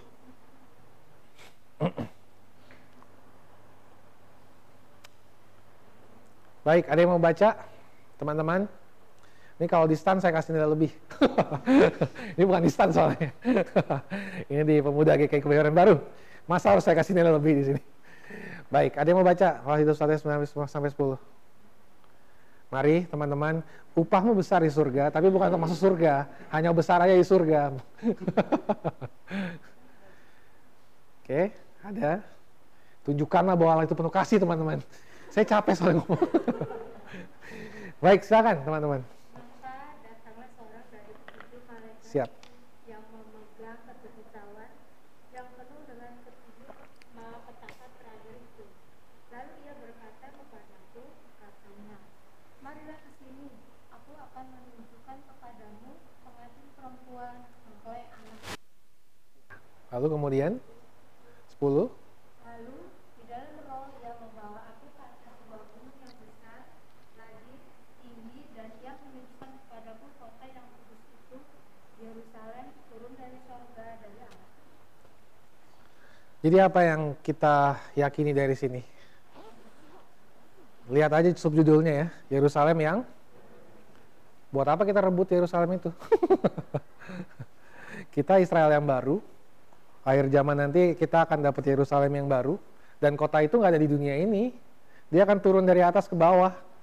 Jadi kalau Anda masih mendapatkan akhir zaman Anda naik ke atas, ya hati-hati di atas ya, nanti turun ke bawah soalnya. Karena kebangkitan juga terjadi di bawah, nggak di atas, nggak tiba-tiba naik surga semua, enggak. Surga itu yang di bawah nantinya. Eh sorry bu, eh. Ini belum selesai. Gak apa-apa, gak apa bu, gak apa-apa, tenang, tenangin diri ibu ya. Saya, saya penuh, saya, saya mengasihi ibu ya, jadi ibu jangan tenang ya. Saya jawabnya dulu selesai, nanti saya ke ibu ya. Gak apa-apa, gak masalah, gak ada masalah ya, gak ada salah apapun kok. Tenang bu ya, saya jawabnya dulu ya. Nanti saya ke ibu loh, serius. Jadi bung, kalau saya mau, kalau kita mau jawab Palestina itu seharusnya sikapnya seperti apa, berpihaklah pada kasih. Saya nggak akan berpihak pada orang Yahudi maupun orang Islam. Kalau saya pribadi ya, saya berpihak pada kasih. Yang saya mau apa? Gencatan senjata. Apapun, kalau kata Avengers Endgame, whatever it takes. Iya, saya mau gencatan senjata, whatever it takes. Karena terlalu lama Yerusalem itu jadi kota darah. Dan buat apa juga kita memperjuangkan kota itu gitu. Toh pada akhirnya akan ada Yerusalem yang baru yang akan turun dari atas, dari surga kepada kita. Dan kita kemudian akan hidup bersama selamanya di, bukan selamanya, abadi di dunia ini. Yang kekalnya Allah, kita abadi. Begitu. Jadi teman-teman, berpihaklah pada kasih. Maka ketika itu saya berdebat panjang lebar dengan orang Kristen yang wartawan, dan beliau juga sangat dekat dengan Presiden Netanyahu dan sebagainya, yang terus ngotot, kita harus membela Yahudi. Saya bilang, buat apa saya bela Yahudi? Kalau Yahudi kerjaannya juga bunuhin orang Palestina. Oh itu cuma blow up media media doang buat menyalahkan Palestina, eh buat menyalahkan Yahudi. Lah Yahudi bukan yang pegang ini, pegang banyak media di dunia ini. Rupert Murdoch itu kan Yahudi bukan sih dia? Rupert Murdoch Yahudi bukan? Reuters ya dia, si Rupert Murdoch. Apa Sky Sport? Apapun itu, yang banyak teori mengatakan bahwa orang Yahudi itu memang yang memegang banyak kekuasaan di dunia ini. Buat apa juga media-media mainstream memfasilitasi hal seperti itu? Ya fakta, yakinin aja fakta itu memang terjadi pembunuhan di Israel maupun Palestina. Palestina salah, Israel juga salah. Dua-duanya sama-sama membunuh kok. Pada intinya adalah berpihaklah pada kasih, Bung.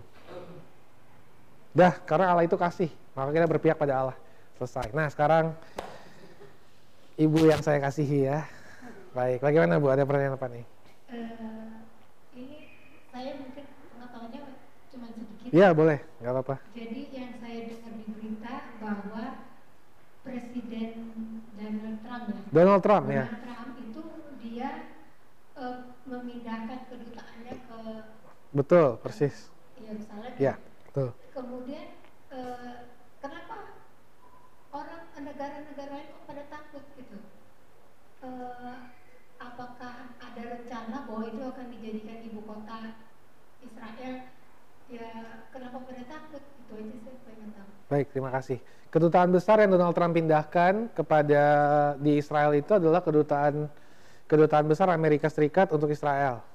Sehingga Yerusalem yang masih jadi bahan perdebatan itu, yang masih menjadi bahan perebutan itu, atau jalur Gaza itu yang dekat dengan Yerusalem itu, itu adalah sebuah tindakan yang ingin mengatakan bahwa jalur Gaza itu punya Israel.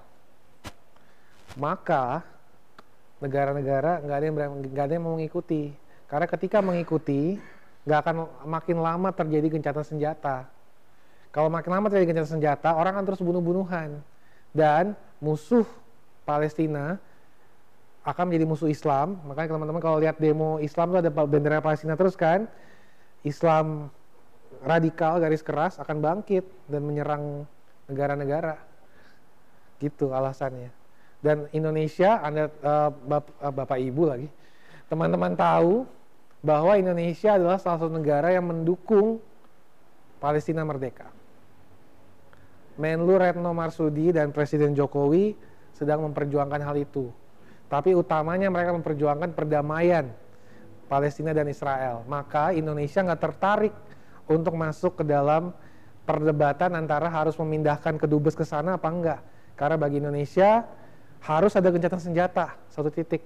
Capek, kasihan anak-anak, kasihan orang tua, orang dewasa, banyak yang sudah mati karena serangan rudal Israel maupun sebaliknya serangan dari Palestina.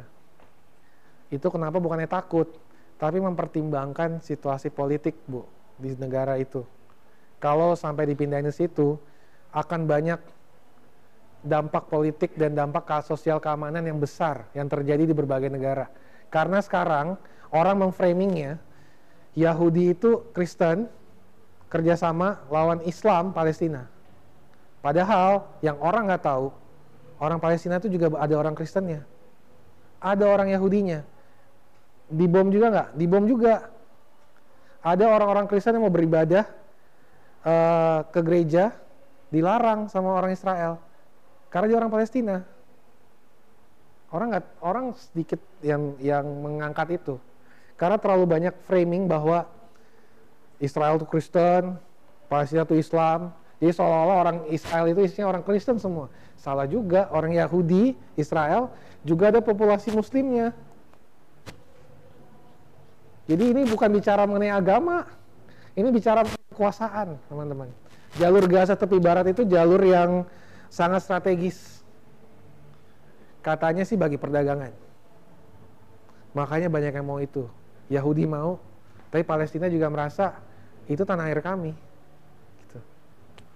Jadi jangan percaya bahwa agama apa sesuatu dilakukan karena agama. Kebanyakan nonsense.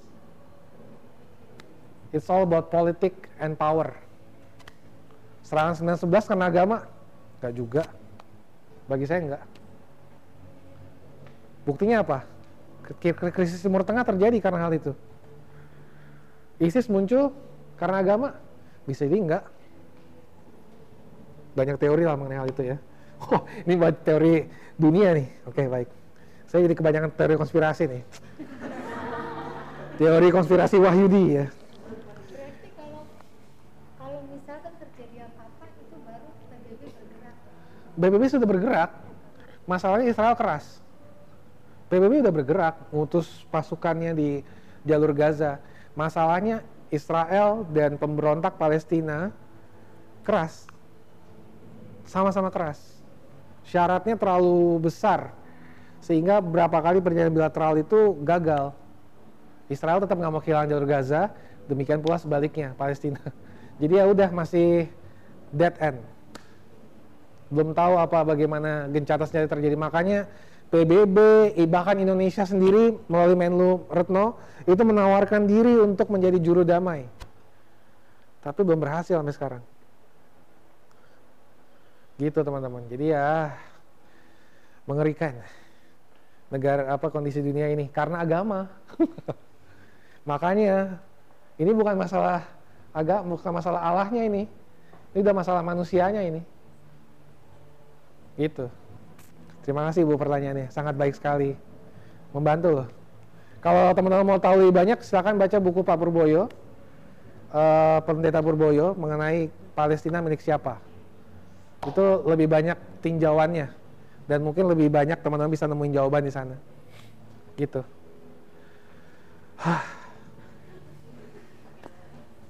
Saya sedih, capek soalnya enggak ya. Ada pertanyaan lagi teman-teman, boleh lah, nggak apa-apa. Oh lagi, saya kira sudah selesai. Oh iya, nggak apa-apa bro. Wah nih nggak boleh gitu. Ibu ini yang mau bertanya kita hargai ya. Ibu siapa namanya Bu? Ibu Rosi luar biasa. Seperti Rosi di Kompas T V ya. Oh beda, beda yang lain. Tapi seperti Rosi banyak pertanyaannya. Oke baik, apalagi Bu? Rosi, oh ini ya Pak, pemain bola. Pemain bola? Oh bukan Rosi pemain bola, bukan, bukan. Beda lagi. Maksudnya Rossi yang motor kali, pembalap kali, main bola. Ada juga Rossi main bola tuh, Itali, orang Itali. Uh, gini pertanyaan saya. Kita uh, Islam itu kan uh, dari Ismail, lalu Muhammad. Ya. Iya. Soalnya Muhammad dengan uh, Yesus itu kan katanya bersahabat. Eh, dari Isa Al-Masih bersahabat.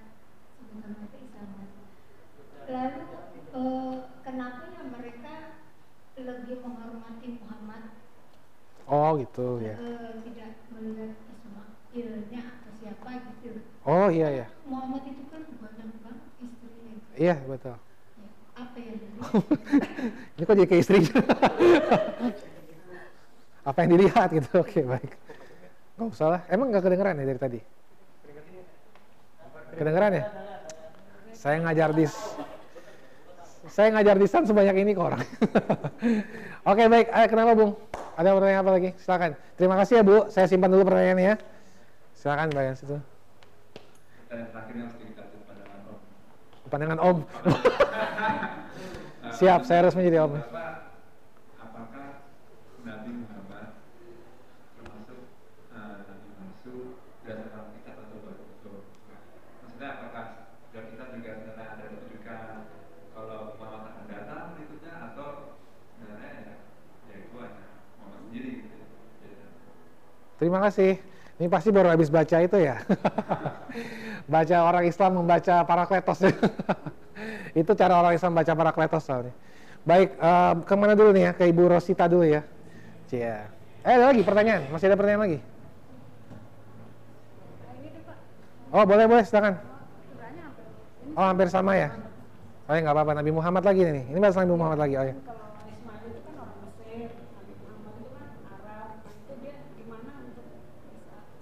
Ketemunya gitu.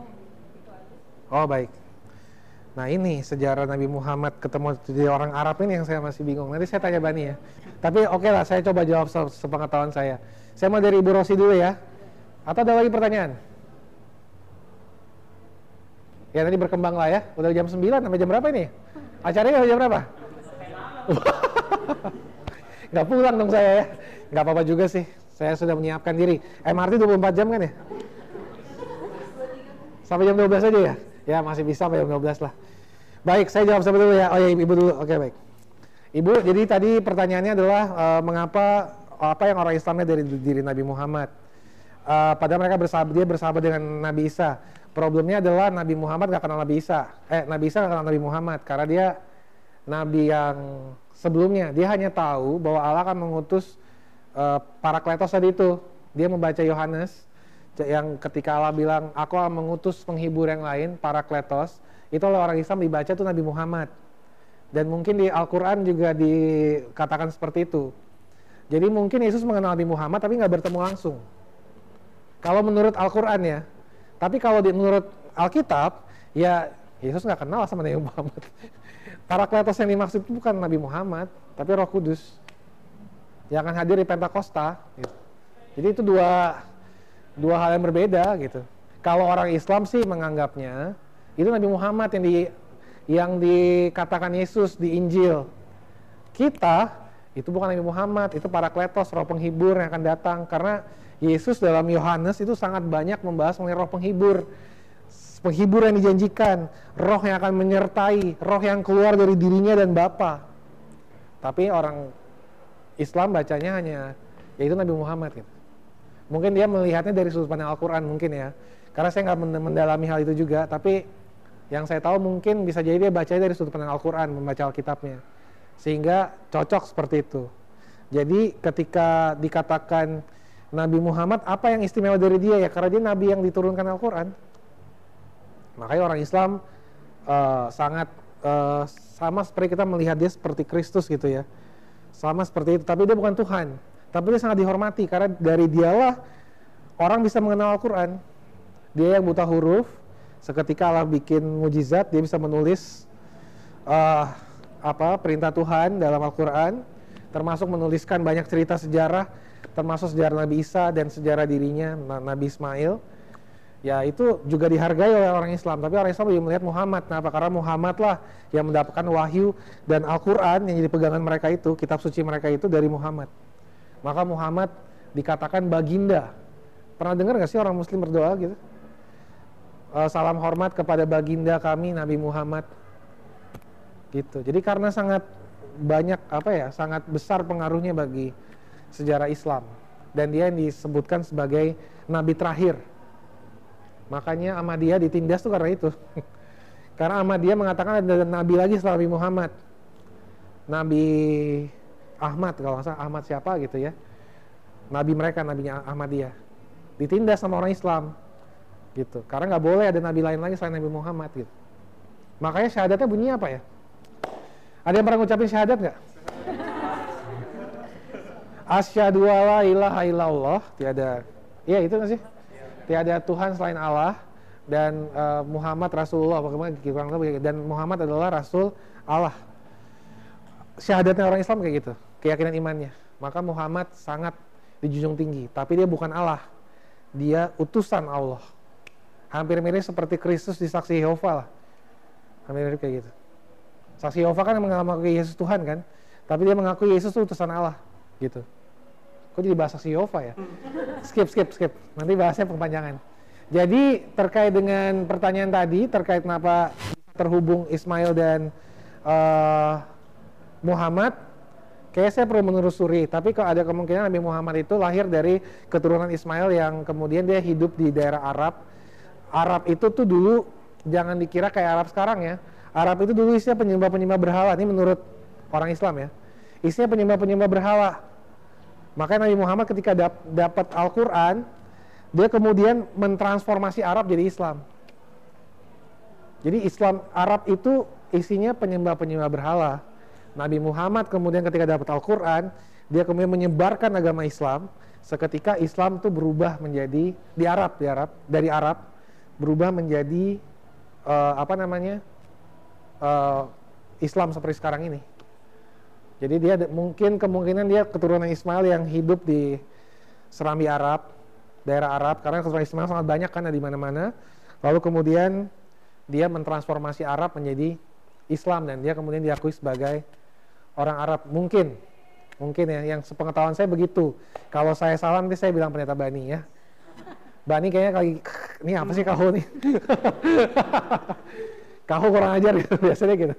Kok nama saya disebut-sebut gitu, di podcast ada ya, nama, nama, nama Bani keluar ya di podcast. Bani kalau lu denger ini, uh, kita lagi bicarain lu ya. Oke okay, baik, itu per- mungkin jawaban saya ya, maaf nggak lengkap tapi boleh silakan di cari lagi uh, telusurannya. Ada juga banyak teori-teori lain berkembang mengenai hal itu, tapi saya nggak berani menyebutkannya karena saya nggak menguasai betul, takutnya salah, soalnya masuk podcast ya. Bani tolong jelasin ke jemaat lu nanti ya. Mumpung ada di podcast kan, jadi Bani kan dengerin juga, si, si Bani suruh dengerin ya. Oh biasa dengerin ayo. Baik-baik, siapa tahu ada yang salah dan ntar tuh memperbaikannya. Oke okay, baik. Ada pertanyaan lagi teman-teman? Boleh? Kalau boleh cuma mau sharing, Kak. Saya menanggapi aja. Boleh, silakan. Boleh, Kak. Mau nggak? Saya menanggapi aja. Iya.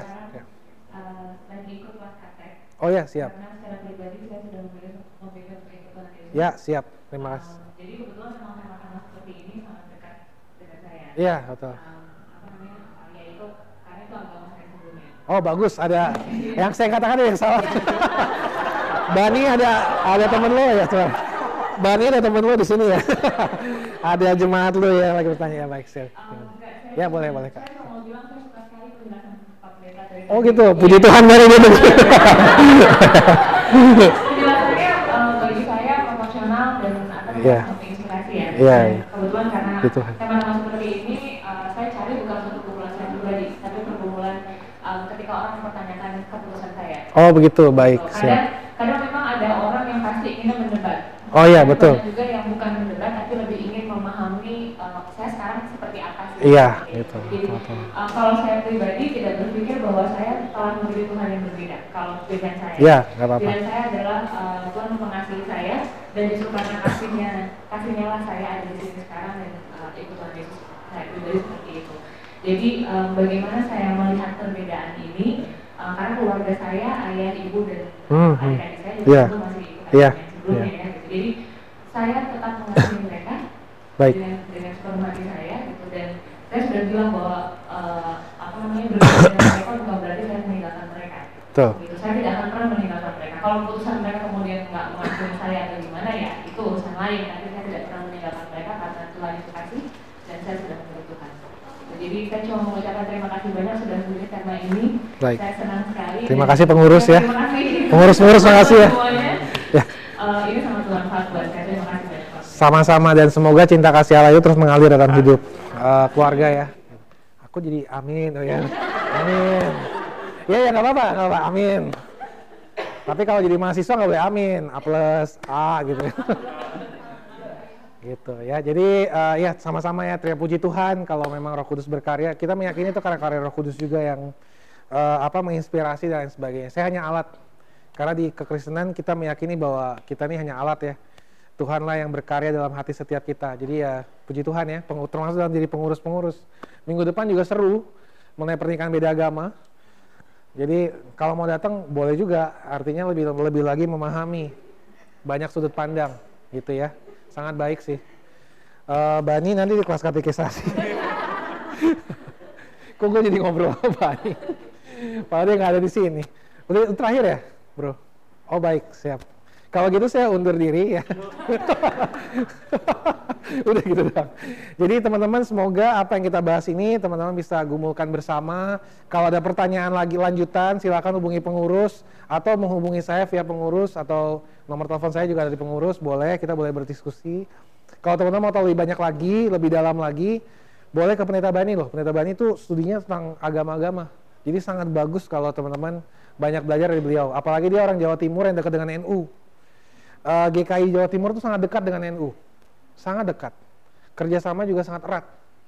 uh, G K I Jombang itu juga sangat didukung oleh N U. N U kan pusatnya di Jombang kan, ininya uh, pesantrennya banyak berpusat di Jombang, termasuk kelahiran Gus Dur itu, kota, kota kelahiran Gus Dur. Jadi ya silahkan bisa tanya-tanya lebih lanjut ke Pendeta Bani. Ban, gue kasih tugas ya. Gitu ya teman-teman ya, dan semoga bermanfaat bagi hubungan antar umat beragama. Jangan pernah merasa lebih tinggi dari yang lain. Bergandengan tanganlah erat seperti Richard dan Lionheart dan Saladin ini. Sebenarnya enggak, jangan seperti pertempuran mereka sih, tapi seperti persahabatan mereka. Mereka bersahabat loh at the end. Lucu ya kisah pertempuran perang salib ini. Tapi mereka berdua saling menguatkan dan mendukung satu sama lain. Oke, demikian Tuhan memberkati. Kita doa tutupnya nanti atau oh nanti aja. Oh, berarti saya langsung duduk gitu ya. Baik. Sangat baik nih, sangat baik. Terima kasih.